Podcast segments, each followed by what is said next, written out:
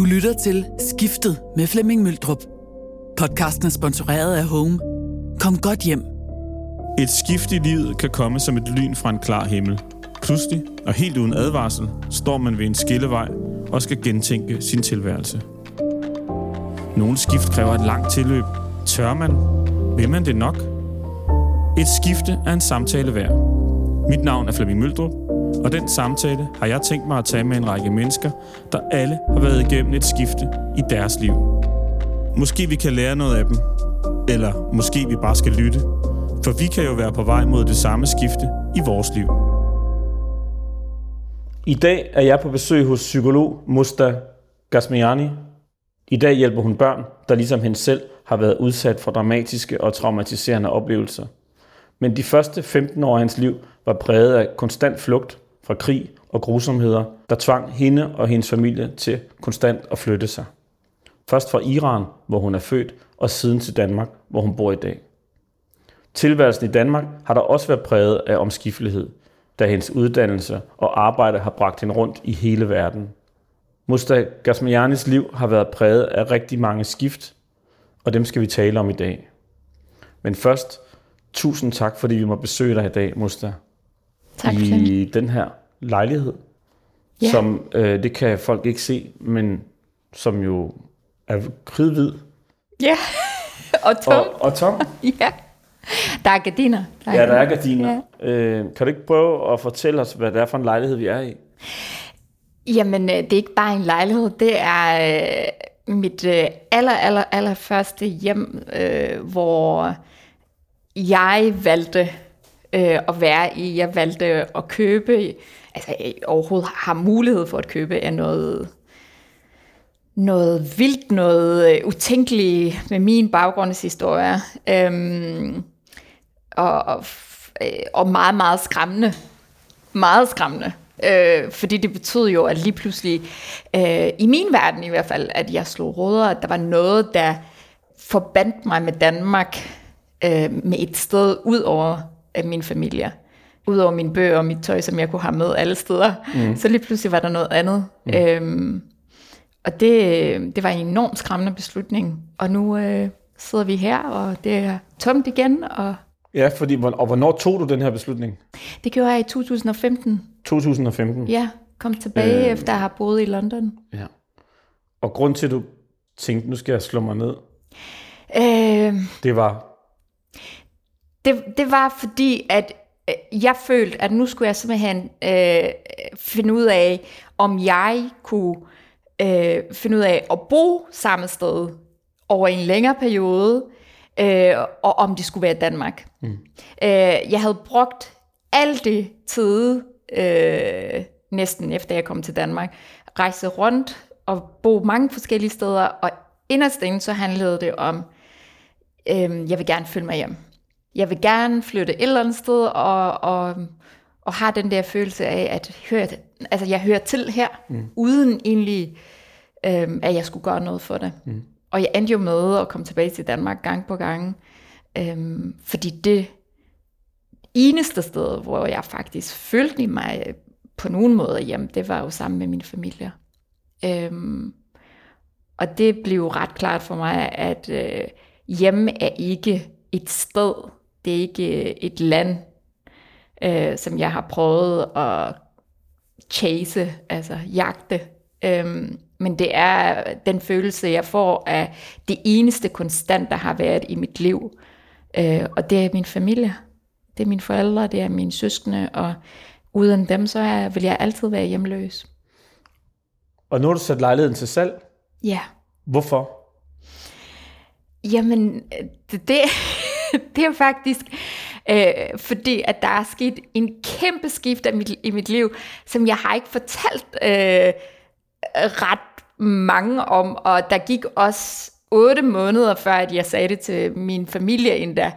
Øh, og, og øh, fordi at det- er nok noget af det vildeste beslutninger, jeg har taget i mit liv, og og der er et eller andet, der gør, at jeg er lidt bange for at sige det højt. Altså jeg er lidt bange for at, at dele det med universet, fordi at øhm, altså inderst inden, så føler jeg, at jeg har valgt at tro på, at jeg har ret til at have øh, det, som jeg kalder for et almindeligt liv, ligesom alle andre mennesker. Øh, når jeg er oven i alt det her, har jeg jo altså i bund og grund fået en, en second chance ved at være flygtet og få lov til at komme til Danmark og få øh, lov til at have et pas og øh, gå i skole, blive uddannet. Altså, det er jo, det er jo mere end jeg nogensinde troede, der ville mm. være plads til i mit liv, øh, og jeg kunne fortjene. Så nu, nu, nu har jeg selv så taget den beslutning om, at jeg skal lave noget, som er helt almindeligt, men for mig er det enormt stort øh, og angstprovokerende. Altså, hvad, altså, nu skal jeg bare lige forstå, du, du har sat din, du har boet her i fem år, lidt mere end fem år, ikke? Ja, ja, ja, ja det er 2015, ja. ja. Og, og, og den har fungeret som en base, den første rigtige base. Ja. I dit, og nu har du sat den til salg, ja. fordi der sker et stort skift. Og, der er sket en stor skift, ja. ja. og, og ved du hvad, Flemming, det er så skræmmende, jeg skal sige det højt, men, men altså, det er jo, øh, det er jo, det er jo latterligt, det er sådan, men, men der, er, der er virkelig nogle få af mine venner, der ved det. Altså, jeg skal bare sige til lytterne, ja. jeg ved overhovedet ikke om, hvad, hvad vi skal snakke om nu, fordi at, for jeg har sådan et manuskript, hvor det næste spørgsmål er, det er, hvor er alle dine ting? ja, øh. jamen, øh, alle mine ting er opmagasineret, ja, fordi jeg har ikke særlig mange ting. Nej. Øh, jeg har mine bøger og, og mit tøj og en sofa, som mm. jeg skal sælge videre. Øhm, men altså, øh, det store skift er, at øh, jeg har valgt at få et barn. Ja, jeg ved det godt. Det, det er så mærkeligt at sige det højt. Det burde altså, føles helt naturligt. Nej, jeg er ikke gravid. Jeg okay. har et barn. Du har et barn? Ja, jeg har født et barn. Nej, okay. Hvor er dit barn henne? Nej, nu skal jeg, nu bliver det... Jamen, det er til, ej, prøv, og det, stop, stop, stop. Jeg ja. skal ikke, det skal ikke være sådan noget, det er tillykke. Tak. Jeg skal ikke sidde og være sådan en kritisk journalist og sige, nej, nej, det er okay. Tillykke tak. med det. Hvornår har du født? Hvor gammel, hvornår er det? Jamen, uh, han er 15 måneder. Ej, okay. Shit, mand. Ja. Tillykke. Tak. Ej, hvor vildt. Det kan man kalde et skift. Ja. Ej, for helvede. Ja. Musta. Ja. Shit, mand. Og hvor er han hen, eller hun? Er han øh, hjemme hos øh, sin bedsteforældre lige nu? Ja. Det var dejligt. Ja. Tillykke. Tak.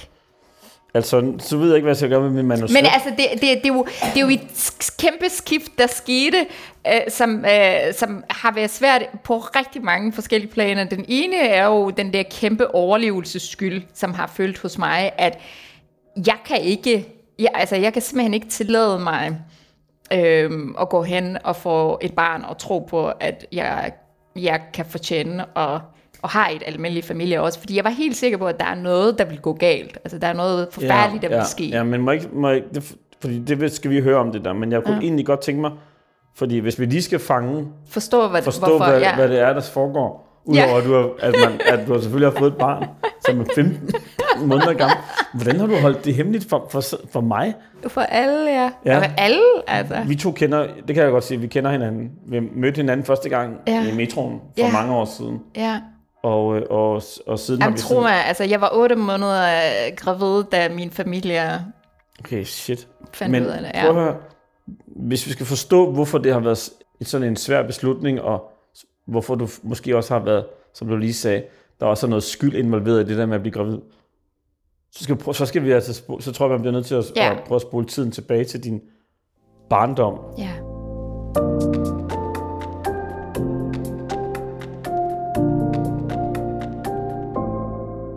Kan du ikke prøve at sætte nogle ord på, hvad det var for en barndom, du havde, og hvad, og hvad der ligesom skete i den?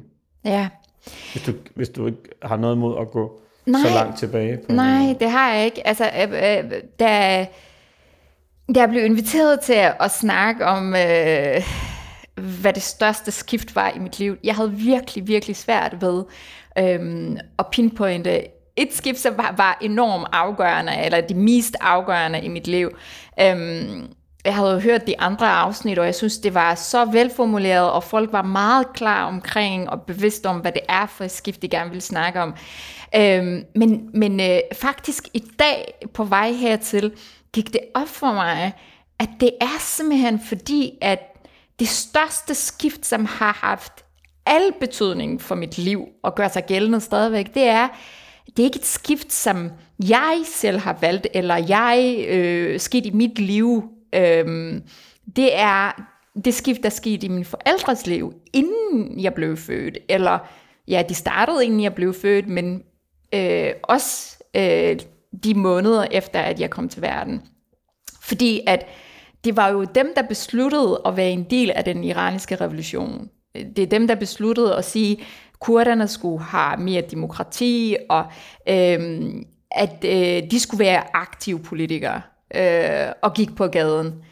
Og det ændrede jo fuldstændig, hvordan mit liv ville have set ud.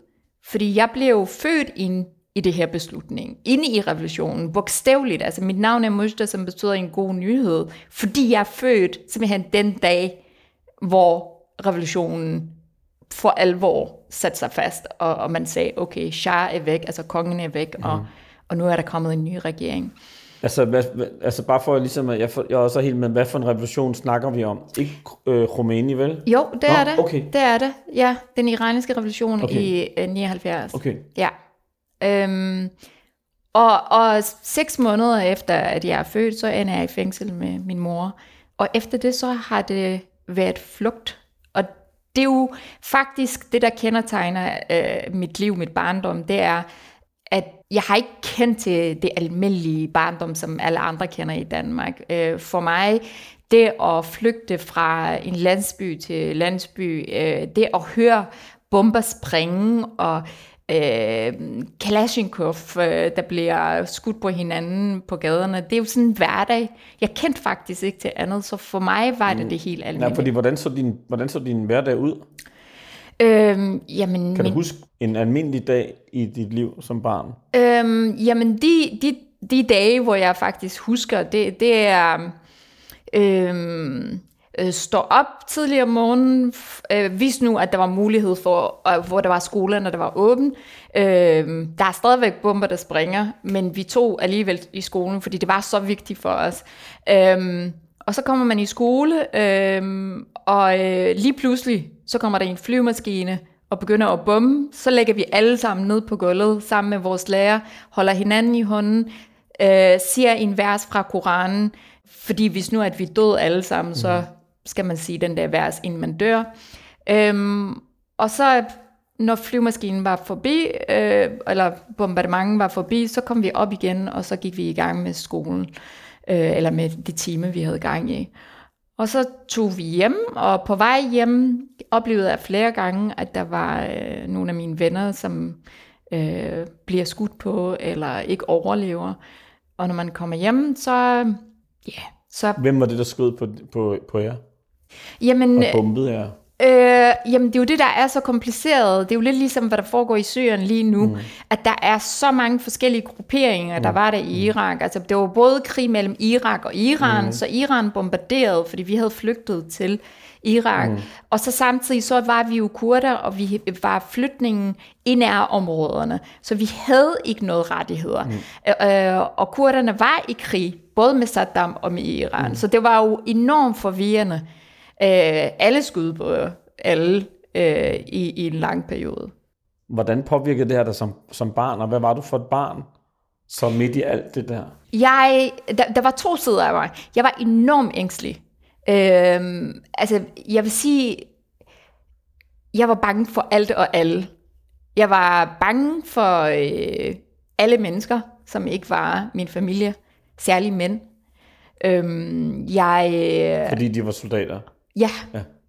Fordi det var soldater eller, eller øh, civile, som, altså når du er på flugt, så øh, som pige øh, er du ret udsat. Øhm, og min mor ret tidligt snakkede med os øh, om, hvis nu at vi bliver udsat for seksuel overgreb, så var det hende, vi skulle gå til. Fordi hvis du ender med at blive gravid, eller nogen finder ud af det, så er det faktisk dine egne familiemedlemmer, der kan komme til øh, og gøre dig fortrædet, mm. fordi du bringer skam over familien.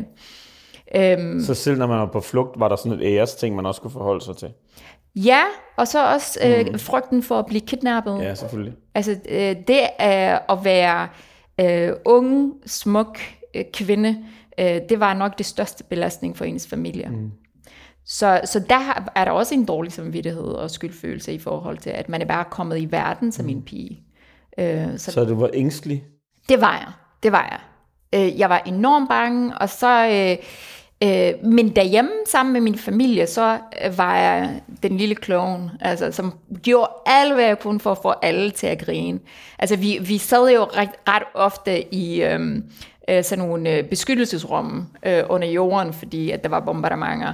Øh, med meget lidt lys, og jeg var den, der prøvede at fortælle det ene joke efter den anden, eller tage en bog op og læse op. Og, øhm, jeg underholdte det, fordi at det var nok en måde at regulere min egen følelse, altså simpelthen få det godt, det er ved at sige, at de, dem omkring mig havde det godt.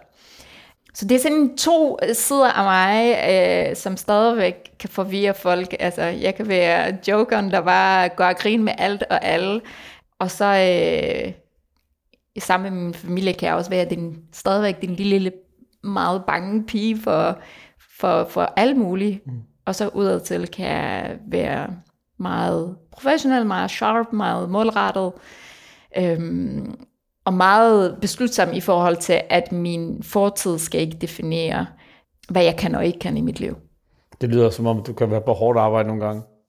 Jeg er konstant på hårdt arbejde. Ja, så tænker jeg. Ja. Men altså, kan du huske, om du gik rundt som flygtningebarn og, og drømte om noget?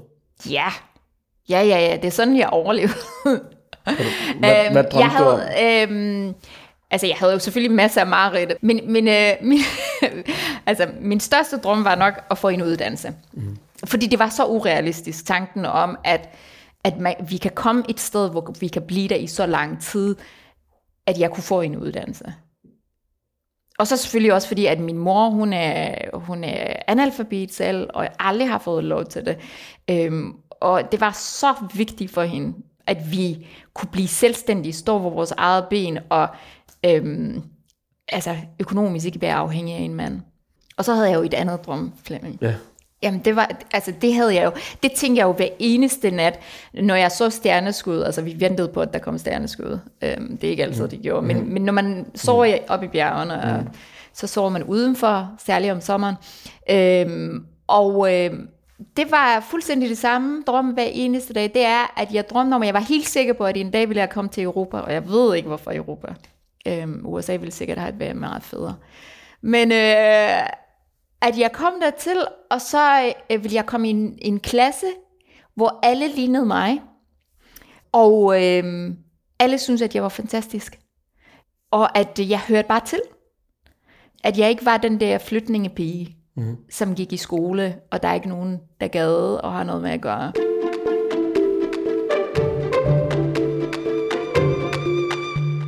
Og hvad, hvordan så jeres rejse ud, altså øh, fra Iran og så op igennem, fordi du har været på flugt længe jo.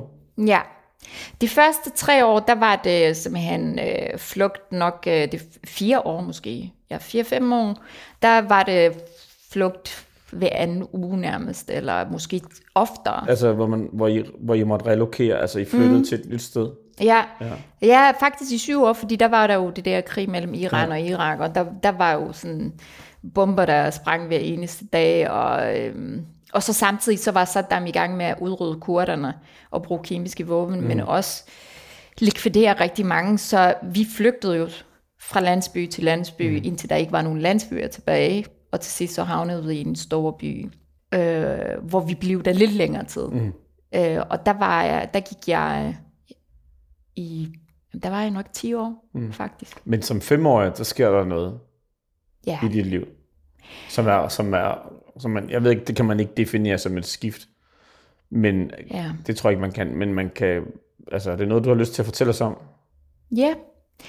Øhm, det, det er et skift. Det er et kæmpe, kæmpe skift. Mm. Og det er jo nok det, som, som øh, øh, har defineret mig, men som jeg også prøver at, at gøre alt, hvad jeg kan for, at det ikke skal. Mm. Øhm, det er nok det største traumer øh, ud af alt det, som jeg har oplevet. Øhm, og det er, at øh, min mor, hun, øh, hun bliver øh, skudt, øh, såret, øh, 12 gange i ansigtet, et par gange i armene. Øhm, og min lillebror bliver også såret.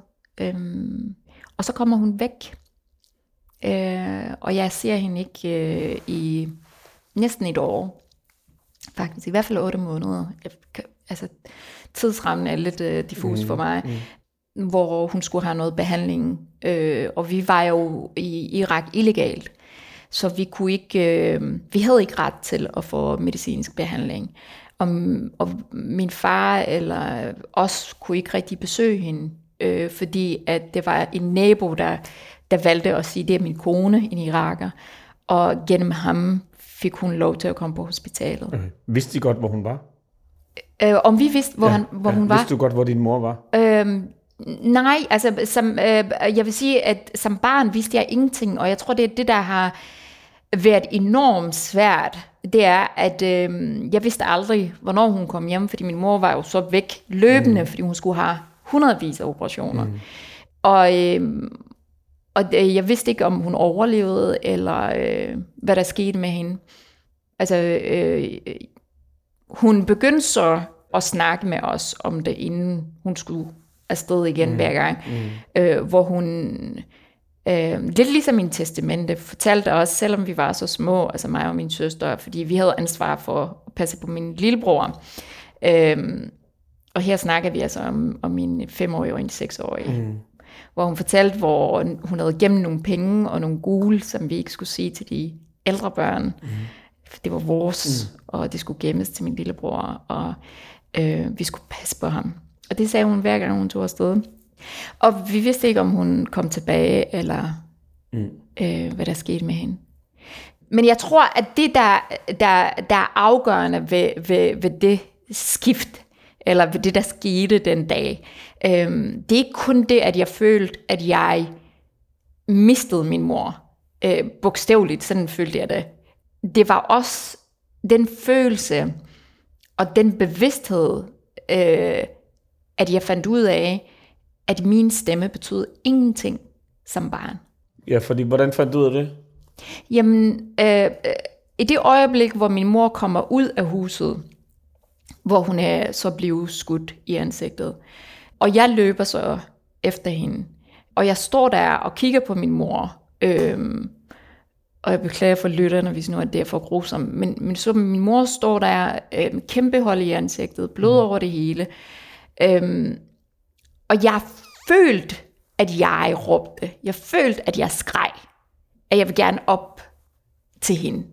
Øhm, og så skal du forestille dig, at det er jo ikke fordi, det var kun os, der stod der. Der var hundredvis af mennesker rundt om os. Vi var omringet af hele landsbyen, der var der. Men folk var der for at kigge på os. Mm. Folk var der for, for at sige på hende, der var ikke en eneste, der tænkte, lad mig lige tage det barn op, eller lad mig, lad mig spørge hende, om hun er okay. Det ved jeg ikke. Altså, det var, der var, mm. Jeg tror, det gik op for mig, at vores liv betød ingenting. Altså, min far, han tog fat i min mor og sagde, jamen, vi har, jeg kan jo ikke tage hende på nogle sygehuse. Og begyndte at græde og sige, lad os sidde sammen med hende, indtil hun dør nu. Øhm, fordi sådan er det jo at være på flugt. Mm. Mm. Og ikke har nogen rettigheder. Mm. Øhm, og det siv ind hos mig mm. som barn, at vores liv var ikke det samme værd, som de andre mennesker, som havde omringet os, men var fra det land. Mm.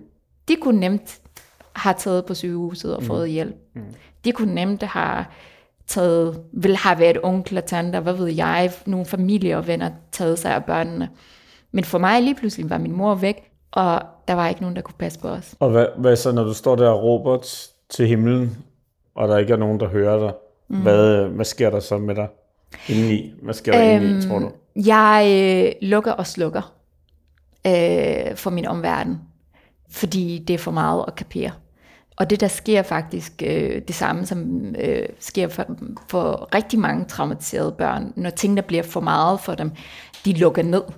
Øhm, så jeg begyndte, og hver gang jeg blev bange, eller noget, der blev for meget, så besvimede jeg.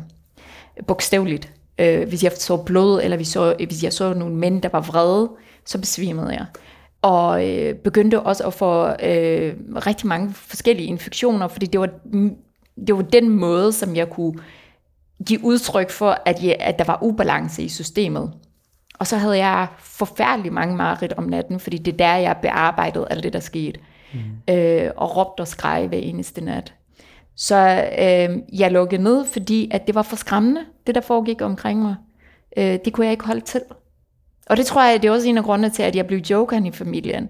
Fordi at det var min måde at lukke ud for øh, de lyde, jeg hørte, og tanken om, at vi kunne dø noget som helst. Mm.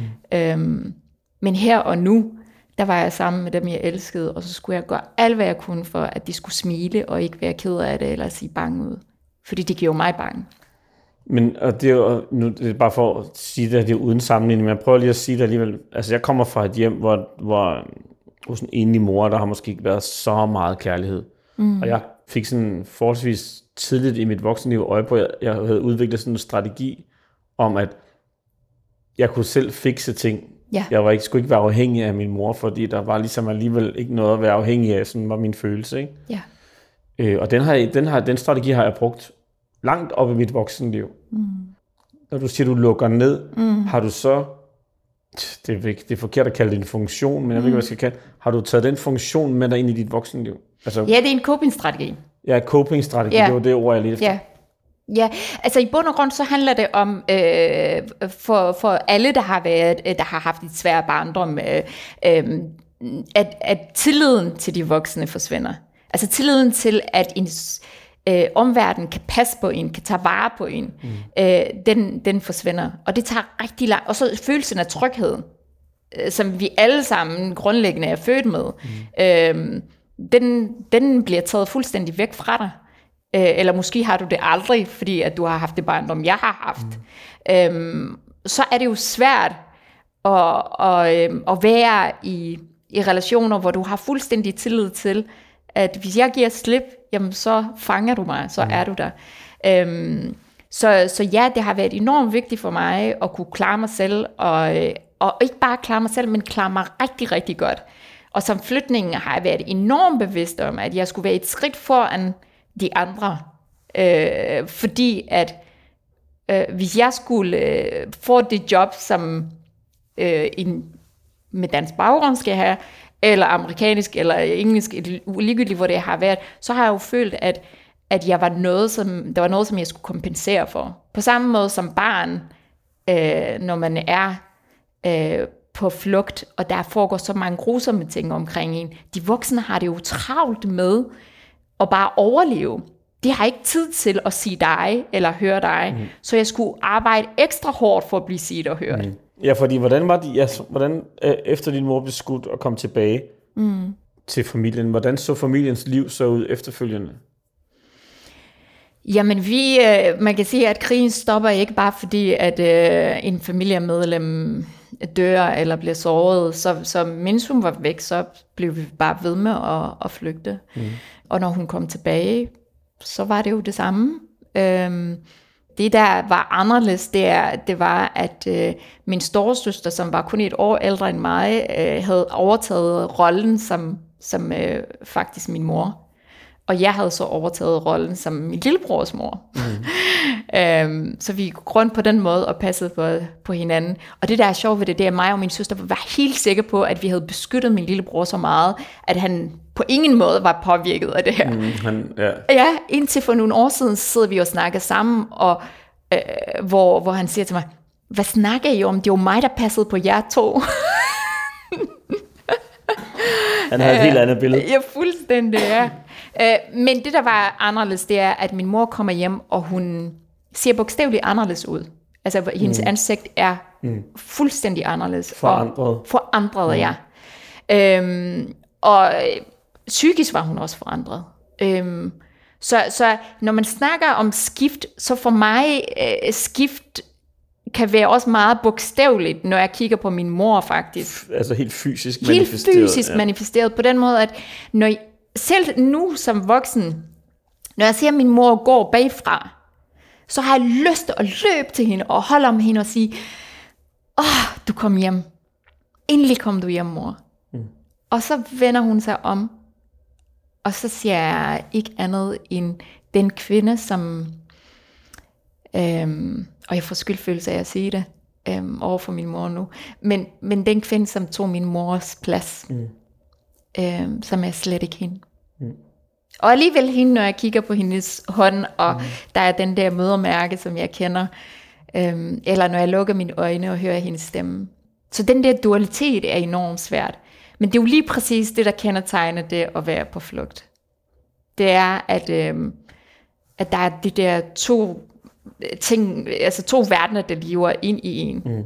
Øhm, et andet eksempel på altså en bogstaveligt finde ud af, at tingene er sådan, øh, altså den der skift, det er efter vi kom til Danmark, og der var ikke gået, tror jeg, et halvt år. Det gjorde I, da du var 16, ikke?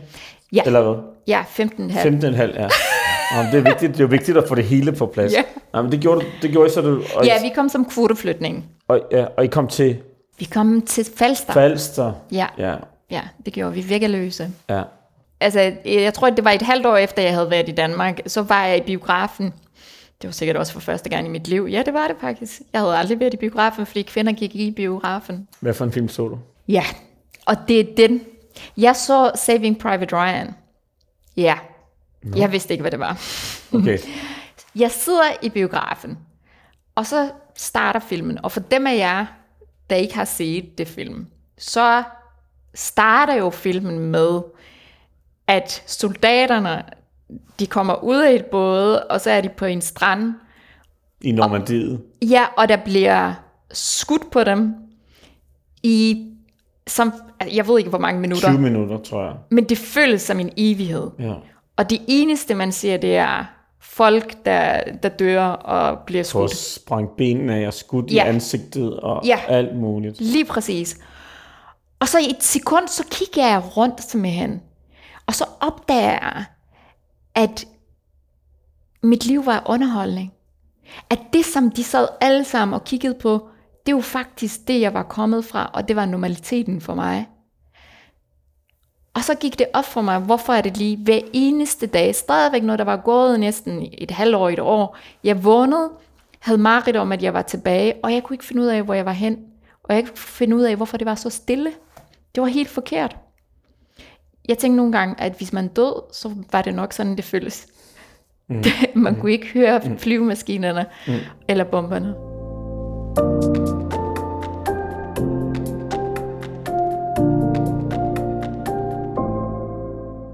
Du kom til Danmark, til Falster, mm. og så gik du i biografen og så Saving Private Ryan.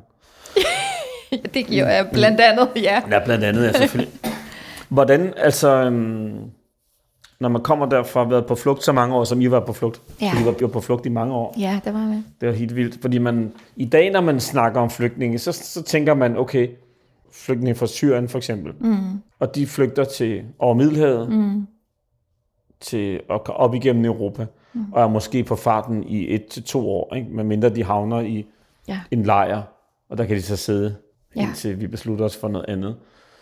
Men I var på flugt i, Ja, i mange år. i rigtig, rigtig mange altså i, øh, øh, i 15 år. Ja, Det var vi, ja. øhm, Og, og, og det er det, som øh, mange ikke forstår, at, at øh, der er noget, der hedder intern fordreven flytning. Mm. Mm. Øh, og det er faktisk størstedelen af flytningen, det er, at man er på flugt i sit eget land. Så man flygter simpelthen fra by til by til områder, hvor det er lidt mere fredeligt, øh, eller styret af nogle grupperinger, som øh, er mere venlige over for en. Mm. Øh, og der er der ikke FN-telter, der er ikke øh, øh, organiseret øh, nogen, der kommer og passer på dig. Altså du, du simpelthen, øh, enten øh, bor du på gaden, eller banker du mm. på hos nogen, og så mm. kan de måske hjælpe dig. Øhm, og kommer måske i Røde Kors eller Læge Uden Grænser eller nogle organisationer en gang imellem og hjælper en. Øhm, og, og det er det, vi var de første 3-4 år. Mm. Og så bagefter så flygtede vi til Irak og blev til det nu, man kalder for flytning i nærområderne. Og det, som igen mange ikke ved, det er, når du er flytning i nærområderne, så kan du ikke bare søge asyl. Du har ikke nogen rettigheder. Du kan ikke gå i skole, du kan ikke øh, få et arbejde, øh, du kan ikke have det almindelige liv. Og det er jo derfor, at man ender med at sige, jeg kan ikke blive boende her, eller leve her i det her øh, øh, uvidshed øh, år efter år, fordi jeg ved ikke, hvornår krigen slutter. Mine børn skal have en fremtid. Og så flygter man så videre. Mm. så muligvis til Grækenland eller andre steder, mm. og, så, og så videre. Ikke? Mm. Øhm, og der kan man jo så være så heldig, at man er kvoteflytning. Øh, det vil sige, at ind i et af de lejre, hvor man er hen, eller tæt på et sted, der er nogle FN-kontorer, som du kan gå hen og sy asyl. Øhm, og der kan man allerede derfra, din sag bliver behandlet. Og det var I? I var kvoteflygtning? Ja, men, men det er jo ikke hele min familie. Altså, vi, har jo, vi er jo ni børn, øh, så, så det er kun mig og min søster og min bror, og så min, mine forældre. Som, Hvor er din, den, den øvrige familie henne? Jamen, de, de blev til det, som vi kalder for øh, uledsagede flytningebørn. Det vil sige, lige så snart de blev omkring tæt på det der 17-18 år, øh, så øh, var det jo umuligt øh, at beskytte dem. Øh, så min far var nødt til simpelthen at finde nogle penge og finde nogle menneskesmuglere, og så sende dem afsted i håb om, at de ville havne et, et fredeligt sted og få et fremtid. Og så hørte vi ikke fra dem, vi vidste ikke, hvor de var hen. Og hvor, hvor, hvor de havnede hen? Øh, jamen, de havnede alle mulige steder. Øh, Tyskland, Kanada, øh, tilbage i Iran endda, og Danmark også. Okay. Ja. Men I kommer så til Falster der, som, og du er 16, og du ser Saving Private Ryan. Og så, og så, hvordan oplevede du, at, altså, hvordan blev I taget imod af de lokale på Falster? Jamen, øhm, jeg får faktisk øh, sådan lidt dårlig samvittighed over, at, at, at jeg, hver gang jeg bliver spurgt omkring Falster, at jeg, at jeg ikke siger noget positivt om det. Øh, øh, men, men det var svært. Øh, vi blev ikke taget så godt imod, fordi at vi var øh, en af de få familier, ja, faktisk det eneste familie, der var i Vækkerløse i hvert fald. Og øh, på det tidspunkt, omkring øh, altså 95, der, der øh, var der jo en kæmpe skift i forhold til integrationsdebatten i Danmark til det, til det negative. Øh, og vi havnede midt i det. Øh, så, så det der med, at at børnene øh, fået at vide og fortalt os, at vi var der for at tage deres skattepenge, eller sorte svin, øh, tager hjem igen. Øh, folk, der stod og glåede på os, prøvede at blive spyttet på mm. øh, tasker, der bliver smidt ud af vinduet, når man er i skole. Altså, øh, det var enormt ubehageligt. Øh, så det, det der drøm, jeg havde med at være i en klasse, hvor alle kunne lide mig, den der det blev, blev en drøm. Det forblev en drøm. Fuldstændig. Mm. Øhm, og, og, og samtidig så var min, min mor jo på sygehuset mm. og skulle opereres, mm. og øh, min far var jo dybt traumatiseret, og øh, havde det ret svært. Og, og så havde jeg jo også en lillebror. Og, så hvordan så jeres dagligdag ud? Hvordan, hvordan fik I den til at hænge sammen? Øh, min søster var meget på sygehuset sammen med min mor. Fungerede som tolk sådan, øh, på engelsk, øh, fordi vi talte jo kun engelsk, da vi kom. Og så hun var sådan meget ind og ud af skolen. Øh, jeg øh, brugte meget tid på at være øh, på, til møder hos socialrådgiver i kommunen, og til forældremøder for, for, for de små, og, og, så, og så knoklet for øh, at lære dansk øhm, fordi at vi havde ikke noget dansk undervisning, så vi skulle lære det selv. Og så drømme om, hvordan jeg kan komme væk fra Falster, hvordan, hvordan jeg skulle komme videre. Ja, og hvordan kom du videre? Fordi du er jo kommet langt væk fra Falster. Du har, altså, ja. ja. Prøv lige Jamen, jeg gjorde, jeg gjorde det, som jeg, øh, det eneste, jeg kendte til, øh, det er, jamen, når tingene er øh, forfærdelige og livstruende, fordi at jeg var kommet til et punkt, øh, hvor øh, det, som havde holdt mig i live, den der drøm, den var jo væk. Øhm, så jeg havde simpelthen ikke noget energi i mig længere øh, for at kæmpe, og jeg vidste ikke, hvad jeg skulle kæmpe for, eller hvad jeg skulle drømme om. Så jeg, jeg gik jo i en dyb depression, og havde selvmordstanker. Men øh, hvordan overlever man så? Mm. Det er, at man laver en plan om en rigtig god plan, en flugtplan. Det, som min far havde lært mig så godt. Mm. Øhm, så min, min plan var at komme ud af Falster, og hvordan gør man det? Det er værd at få sig en uddannelse. Du lavede en flugtplan, som indebar en uddannelse? Ja, ja. det var det eneste måde, jeg kunne komme videre. Ja. Det havde så min mor lært mig, at det var det, jeg skulle satse på. Men det krævede jo også, at du, du jo skulle følge med i skolen, ikke? Ja. Selvom det var svært. Ja. Hvordan, hvordan gjorde du det? Jamen, jeg kunne ikke øh, sove om natten, øh, fordi at jeg var jo dybt traumatiseret. Det vidste jeg jo ikke dengang. Mm. Øhm, så, øh, så jeg læste og læste og læste og læste og læste, selvom at det var svært at huske ting. Øhm, men det var jo det, jeg kunne finde ud af. Altså, jeg kunne sidde med en bog, også, også dengang øh, vi var på flugt, og så kunne jeg lukke hele verden ud. Øhm, så det gjorde jeg også her. Så havde jeg en mission, jeg havde noget at, at overleve for. Så jeg arbejdede hårdt, og det tror jeg, min søster gjorde også. Mm. Fordi jeg vidste, det var det eneste måde, jeg kunne mm. komme, komme væk på. Og så og allerede nu har vi jo talt om, vi har ikke sådan defineret dem som skift, men allerede, altså der har været, allerede det, været mange skift i din tilværelse ja, indtil nu. Ja, og jeg tror... Og så det, kommer der et til, jamen, der du kommer, forlader Nykøbing Falster Det gør jeg, ja. og flytter til Aarhus. Det gør jeg. Og ved du hvad, det er en, det er en stor skift. Ja, prøv lige at Øh. fortælle os om det. Jeg pakker en kuffert og øh, putter mit tøj og mine bøger i. Og den var tung. Rigtig tung, den kuffert.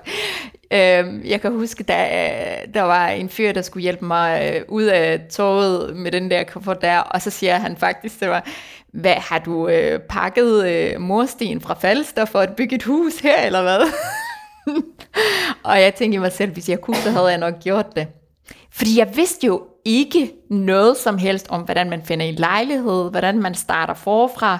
Jeg vidste bare, nu skulle jeg gøre det, som jeg altid havde drømt om, at gå på universitetet. Ja. Ja, Du starter med at læse psykologi, ja, og du bliver færdig som psykolog. ja. Men du læser ikke psykologi kun på Aarhus Universitet, vel?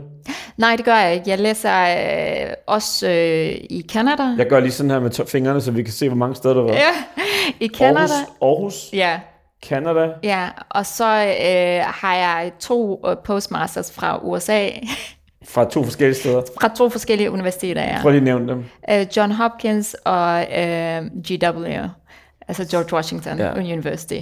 Og så har jeg øh, også en øh, mastergrad i øh, Oxford University i England. Så fem. Ja, Altså, du er, du er simpelthen... Øhm, du, for det første er du meget højt uddannet, men for det andet har du jo bare været bit af en... Altså, er det din strategi, coping-strategi, der har drevet dig så vidt? Ja. Eller har den været en drivkraft? Ja, absolut. Altså, der, der er forskellige ting, der, der har været årsag til det. Den øh, ene er, det er, at jeg elsker jo vidderligt at lære noget nyt. Altså, jeg, øh, altså, jeg er en lille nørd, øh, når det, det kommer til sådan noget. Jeg, det, det, det er noget, der giver mig energi, og, øh, og jeg synes, det er vigtigt. Mm. Og så tror jeg, at det andet er, har også øh, øh, været, at øh, det har jo været den der coping-strategi med, jeg skal arbejde ekstra hårdt mm. for at retfærdiggøre min eksistens i verden, faktisk. Ja, det var det, jeg tænkte. Ja. ja. Øh, så hvis jeg ikke klarer mig rigtig, rigtig godt, så fortjener jeg heller ikke at være i live, grundlæggende. Nej. Øh, Var det også en sindssyg... Øh... ja. Og så, og så den sidste, som er en ja. kæmpe byrde, men også øh, meget motiverende eller andet sted, det er skyldfølelsen for, at jeg tænker, altså, når jeg tænker tilbage på alle de børn, som, jeg kan huske, at vi har siddet i lastbilen og kigget øh, på, på det, vi forlod, øh, og sidder blandt dyr og sådan noget, prøver at gemme os, og jeg kigger ud, og jeg tænker bare, der er alle dem, jeg forlader, de kommer aldrig nogensinde til at have det liv, jeg får. Så hver eneste gang, at jeg tænker, åh, det er hårdt, eller, øh, eller at jeg tænker, at jeg ikke skal øh, satse højere, øh, så får jeg dårlig samvittighed, fordi jeg tænker, at, tænk hvis nu, at det var en af dem, de, Men er der det kunne have mulighed for det. Ja, det gør jeg. Men det er jo en del af faktisk øh, altså det at, at have den psykologiske traumer. Ja. Øhm, og det tror jeg, at rigtig mange mennesker vil kunne genkende, hvis de har været igennem det. Øhm, det er øh, overlevelsesskylden. Øh, hvorfor mig? Altså, det gælder jo også folk, der ender med at have familiemedlemmer, som, som får en øh, kronisk sygdom, for eksempel, mm. eller som dør af ene eller anden grund, hvor man kan tænke, hvorfor dem? Mm. Hvorfor ikke mig? Eller hvorfor har jeg været den, der er heldig at overleve?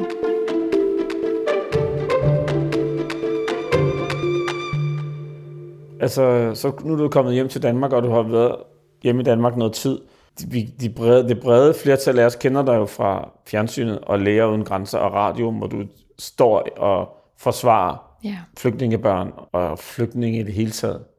Er det ligesom blevet din mission på grund af din egen opvækst, eller hvorfor er det det, der er, optager dig så meget? Øh, jamen, det, det går tilbage til øh, to ting, og den ene er tilbage den første skift, som vi snakkede mm. om.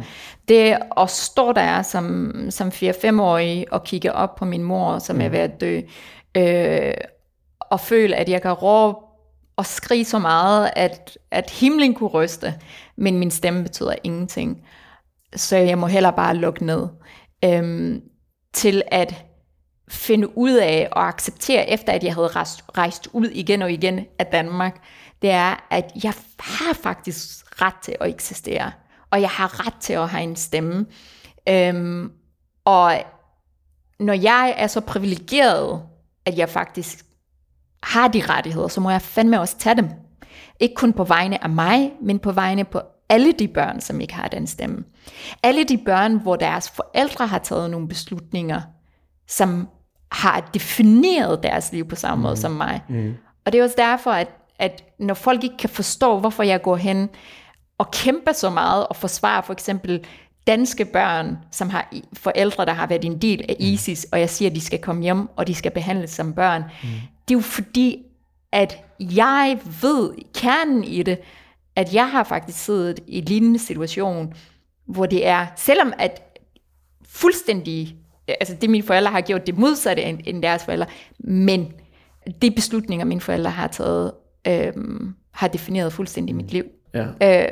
Øh, som barn er der jo ikke nogen, der spørger dig, øh, hvad vil du, eller Nej. hvad tænker du, Nej. hvad har du lyst til. Øhm, du er der bare, mm. du følger bare med, mm. øh, og for det meste bliver du ikke set og hørt. Og der er, jeg tror, i, i mange år, så tænkte jeg, jamen, øh, der er jo ikke nogen, der spurgte mig, om jeg ville blive født inden der. Mm, mm. altså hvis der var nogen, der havde spurgt mig, ville jeg så have sagt ja mm. til dit liv. Mm. Øhm, og jeg tror, det er også en af grundene til, at det har været svært at tage en beslutning om at, at, at få et barn også. Mm. Ja, fordi jeg skulle, der står her, det næste spørgsmål fra mit manus, det er, der står, hvad fylder i dit arbejdsliv lige nu? Og det er jo egentlig ikke, det er jo egentlig ikke så relevant, fordi jeg vil med hellere mere høre om, hvordan det er at være blevet mor. Og altså bare det, du siger, øh, det ord der, fordi jeg tænker jo stadigvæk, at min mor er en mor, og ikke mig. Øhm, jamen ved du hvad, øh, øh, Flemming, det der er ved den her proces, som, som er så svært, det er, at øh, jeg har haft så meget skyldfølelse og dårlig samvittighed og angst forbundet med at tage den her beslutning. Første beslutning, som det er mig, der tager, og har, kommer til at have konsekvens for resten af livet for et andet barn, mm. har jeg virkelig sikret mig, at alt det, som jeg har været udsat for, eller altså alt det, jeg kan beskytte ham mm. imod, mm. Har, har jeg sikret mig det, og det har jeg jo selvfølgelig ikke. Så, øhm, og, og så selvfølgelig den der angst for, at universet kan, altså jeg må have lært det efterhånden, at jeg kan ikke bare gå rundt og, og, og tænke, at gode ting sker for mig, uden at der er noget, der går galt. Ikke? Det følte jo så meget, og jeg siger dig, den dag, Øhm, efter jeg, jeg føder min, min lille dreng, som hedder Sol. Og hvor dejligt navn. Ja, fordi han var jo, han er jo den eneste store lys, der findes i mit liv lige nu.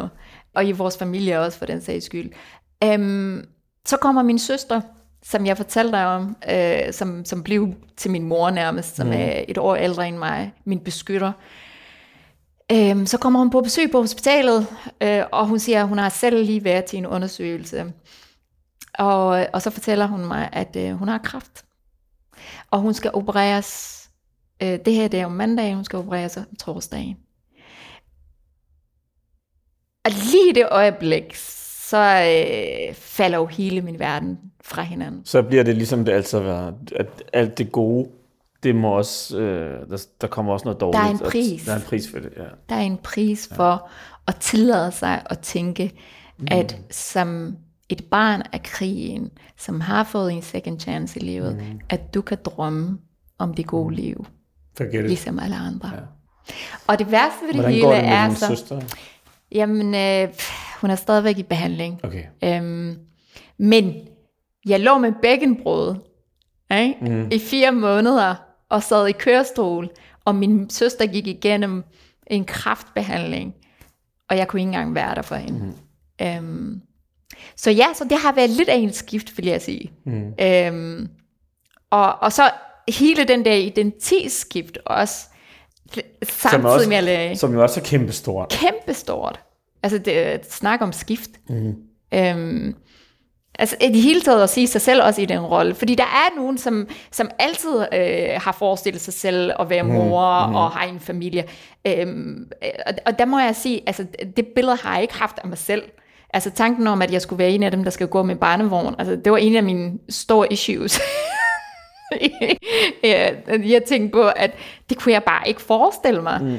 Øhm, og det tror jeg, øh, jeg kan stadigvæk ikke finde ud af at have den samtale med folk. Goddag, jeg har, jeg har faktisk fået et barn. Og, og, og, og, og så igen det der med, ved du hvad, jeg kan ikke finde ud af, hvordan jeg skal dele noget, der er så stort og så overvældende mm. med folk. Men, nå, nej, men bare i det hele taget, det kan jeg så oplyse dig om, for jeg har en datter på 14, og det er jo som om, at det er jo så, så eksploderer barndommen igen bare ind i noget andet, noget teenage-agtigt noget. Men det kan så oplyse om, man kan ikke forberede sig ind i det her. Det er det mest, altså at blive forældre. Det er det mest vidunderlige, der kan ske for en, men det er også bare et liv fuld af spekulationer hele tiden, men det er bare simpelthen så alt det andet, mm. alt det gode opvejer jo alt det, som alt ens nervøsitet og sådan noget. Mm. Jeg forstår godt, at du er nervøs, men jeg nu kender dig en lille smule.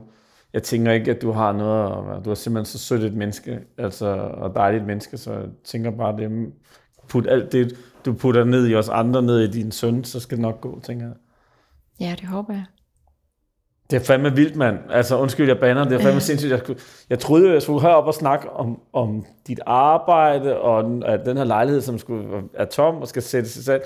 Og så fortæller du mig, at du, øh, at du er blevet mor. Det er vildt, mand. Det er simpelthen vildt. Det er vildt. Altså, ja. Altså, det, jeg tror, jeg tror øh, noget andet, som folk ikke kan forstå, det er, hvordan, hvordan kan man ikke dele sådan en nyhed? Altså, hvordan, hvordan, jeg tror, hvis mine venner hører det, der er mange af mine venner, der ikke ved, at jeg har fået et barn, vil, vil øh, være forarvet og glad samtidig. Øhm, men, men jeg har simpelthen svært ved at sætte ord på, hvorfor det er så svært at dele. Mm. Men det er en gave samtidig med, at det er så sårbart et ja. skift i mit liv. Men, jeg har ikke helt fundet ud af det selv, hvad det betyder endnu, tror nej, jeg. men det er jo, du går jo fra at være, altså, ligesom med dine forældre og jeres flygtningehistorie mm. der, altså, du går jo fra at skulle tage vare på dig selv, til at skulle tage vare på et menneske mere. Mm. Ikke? Så man bliver jo lidt sårbar. Man føler sig lidt sårbar. Ja, men, men, men grunden til, at det også er virkelig skræmmende, det er, Jamen, undskyld mit sprog, men for fanden Flemming, jeg skulle stadigvæk i live. Jeg er blevet så gammel, det forstår jeg slet ikke. Altså, jeg kan huske, da jeg blev færdig med øh, psykologi, ikke? jeg havde vidderligt den der følelse af, nu havde jeg gået den der lange tur på et bjerg, ikke? Mm. og så kommer jeg til skranken, hvor, hvor der ikke er noget tilbage. Altså, jeg nåede min, mit mål. Jeg har mm. fået en uddannelse, og jeg har levet så længe. Jeg har overlevet det. Så nu, altså jeg stod der seriøst og tænkte, nu er jeg klar til, at det skal slutte egentlig. Og siden da, der er gået hvert år og tænkt, ja, hvornår kommer det? Altså, hvornår slutter det? Det skal du holde op med at tænke. Fordi vi er altså nogen, der er ret glade for, at du er i live. tak, så det Men det er da, ja, det, det der med, at, mm. at det er svært at tro på, Altså, man bliver som flygtning, bliver man rigtig god til at overleve. Man bliver mm. rigtig god til at håndtere skifte, fordi man forventer dem konstant. Mm. Men det at, at slå rødder og have et almindeligt liv, og tænke som almindelige mennesker, at man er også bare i live og lever, det er virkelig, virkelig svært. Mm. Fordi det kræver, at du skal føle dig tryg og have tillid til universet, at der, tingene ikke går galt, mm. eller til din, din medmenneske, mm. at du kan falde, og de samler dig op. Øhm, og det, det arbejder jeg stadigvæk på. Mm. Altså, det er jo ikke nogen hjælp, at jeg siger på, at det, du er simpelthen så dygtig, og det går dig godt og alt muligt, fordi det er jo alt, det, der er inde i dig, det skal jo føles. Ja. Men, øh, men altså, jeg vil gerne sige, at jeg helt oprigtigt mener, at jeg, jeg er simpelthen så glad for at, at kende dig. For jeg synes, du er så dygtig, jeg synes, du gør et kæmpe stykke arbejde, og du er et meget sødt menneske. Mange tak, Flemming. Så jeg ved, altså, er det ikke bare... Det, er så, så kan jeg sige tak, fordi at jeg måtte komme her og snakke med dig. Og så må jeg sige tillykke en gang til. Jo, Det- tak. Og så, jeg, jeg er virkelig helt... Altså, tak skal du have. Jo, tak. Tak, tak.